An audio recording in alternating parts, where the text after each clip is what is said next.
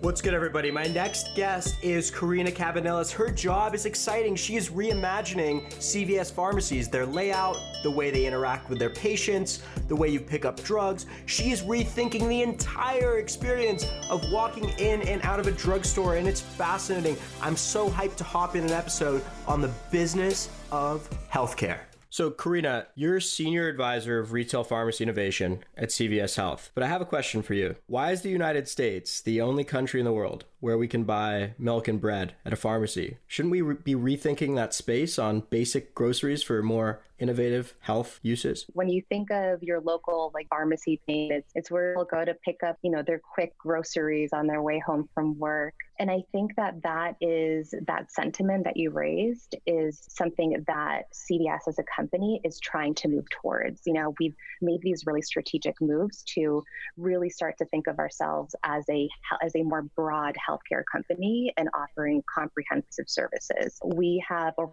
for the last couple of years started to launch um, these new store formats called health hubs. And so a health hub is basically taking this idea of, you know, let's decrease the number of square footage that we're dedicating to um, to these other consumer products, you know, like groceries or, um, you know, the battery shelves. You know, it, it, it could vary definitely by by market.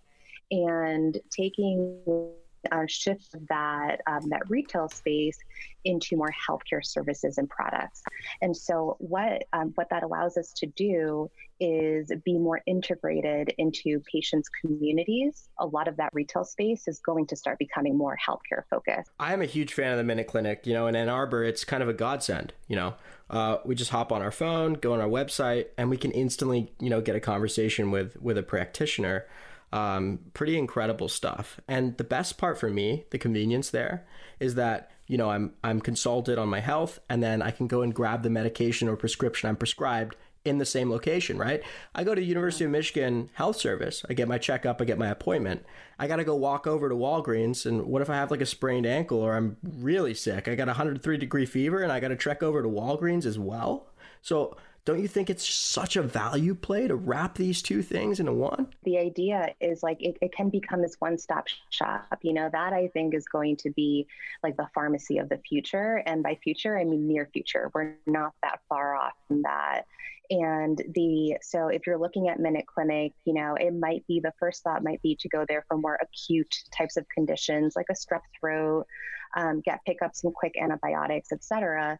Um, but you know, I think where there's more value is really in the, making the move into more primary care services. Do you envision marijuana, the medical use of it, becoming a part of traditional pharmacies like CVS? Or do you think there will always be a distinction where marijuana is sold and prescribed? I I think that we are oh, still probably a ways away from that if you're thinking at more of these like larger chain pharmacies and being able to um, you know to get marijuana products there um, you know, I think that where like CVS, for example, has started to like enter into that general space has been more in like the CBD market and and selling products there in the in like the front store.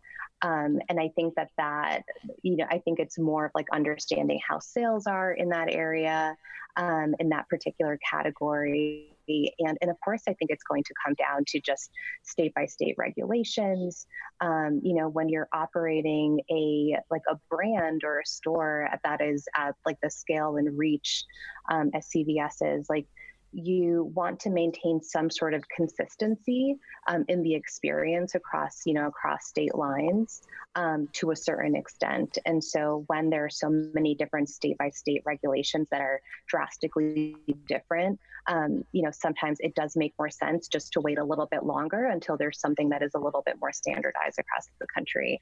So when i walk into a cvs i'm, I'm, I'm thinking about my health but there's also this this as we kind of alluded to before there's this massive section of frozen pizzas and huge bags of candy and massive two liter bottles of soda and ice cream. I've actually bought frozen pizza when I've at CVS, you know, and to, to, to, to like fill up my dorm room. That that seems a little bit counterintuitive to me. I know CVS is the. Do you think that we might be coming into conflict here with that? I think that that is part of has you know that has come up in conversation a lot more about you know how we want to you know strategically how we want to position the company.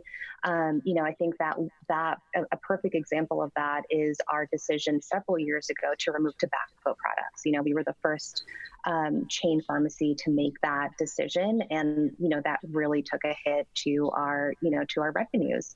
Um, but we knew that if we wanted, if our play was going to be to become um, more of a holistic healthcare company, that um, that tobacco just you know couldn't be part of that, couldn't be part of that equation anymore.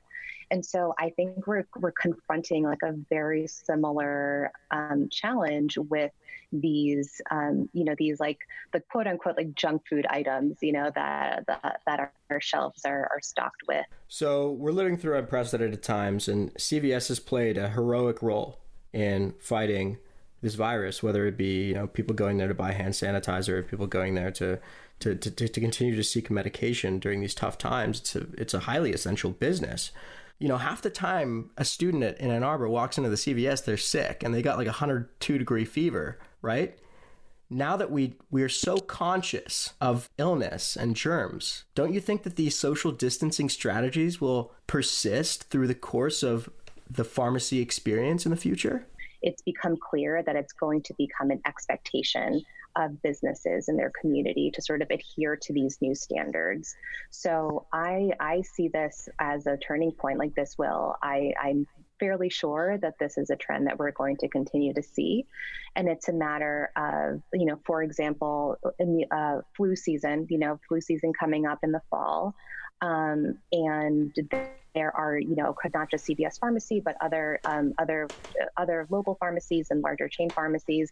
They do have um, they offer these immunizations and vaccines in their stores, and so now it's going to be about thinking about carving out a separate space within the stores to administer it. Um, you know, they're going to have to implement different procedures and practices because it actually requires administering the vaccine, um, and and so those are all things, and you know we're trying to get ahead of that and anticipate what's going to be coming down the pipeline this year. So, the average diabetes patient spends about $500 out of pocket. CVS Caremark, the revenues there, almost a quarter of CVS's total revenue. Do you see coming down the line more strategies where copay can be reduced to zero, like in the case of diabetes medications in this program? Do you see this expanding out of diabetes as a, a very functional business kind of free market tool to enable better health outcomes? Yeah, I I I think so because chronic disease management is just becoming a um, like a huge part of the conversation in general, um, not just in health, not when you're talking just about healthcare as a whole, but also thinking about the role that different players are going to um, are going to be playing in managing or helping patients manage those conditions. So, um, if you're thinking about you know CVS Caremark, that is our pharmacy benefit um, management company. So, um, you know, so in charge of sort of reimbursing for treatments um, for pharmacy and, and medication treatments. Um, and so in that setting, we're thinking about, um, you know, generic medications, which typically do come with zero copays, depending, of course, all of this is dependent on the plan that the patient is on themselves. Um, but we do see that, and there is data to support this, that if a chronic disease patient, um, like diabetes, I think the same can also be said for different types of heart conditions as well.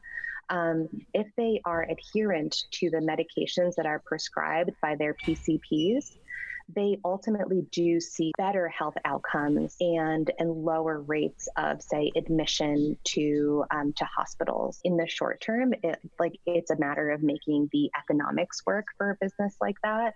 Um, you know, I I don't personally work on the Caremark side of the business. I can't speak too much to like to what they're, you know, what's in their roadmap or how they're thinking about it. But just even from like our own like internal like stakeholder discussions about how different business units are thinking about chronic disease management, I think everyone is aligned that increasing medication adherence ultimately leads to better health outcomes. The future of healthcare is exciting you have the potential to impact millions and billions of people through technology and innovation, and you're thinking about these things every day as a part of your career. First off, would you encourage young people to follow in your footsteps in the business of healthcare? And beyond that, what's your advice to students who want to get into the business of healthcare? I love what I do on a day to day. I think so much of it comes down to understanding and really breaking down the barriers and challenges that patients are facing in just accessing healthcare and um, and improving their own health. And so, and those are really big questions, right? So then, it, yeah. so then I think that in healthcare innovation, health, healthcare innovation, and healthcare business goes about really offers, I think, different approaches to how to really break that down, to how to distill a really large and complex problem and break it down into individual components that you can more realistically or feasibly address in in the short term or at least sort of create like a roadmap out i think it, it comes down and i've noticed this more just from like all the different types of healthcare companies and, and organizations that i've worked for over the past several years now um, you know i think that healthcare professionals have a passion for healthcare um, and I think that wherever that can sort of come through and it come from a very genuine place, then I think that that is where innovation um, takes root and where a lot of like inspiration can truly come from you know, just having like the courage to think outside of the box. Um, I think that can definitely go a long way as well. Karina, I can't thank you enough for coming on the show and getting us excited about the future. I think we can be optimistic right now. Uh, yeah, we absolutely can. It's been a, a pleasure. Thank you so much for having me. Ladies and gentlemen, that was Karina Cabanillas. I was so lucky to have her on the show to discuss the business of healthcare. One more note, just reminding you all that our YouTube channel is now live. You can see the raw, unedited footage of these conversations I have with the coolest and most innovative business executives and entrepreneurs in the country. Thank you so much for tuning in. Stay frosty, everybody.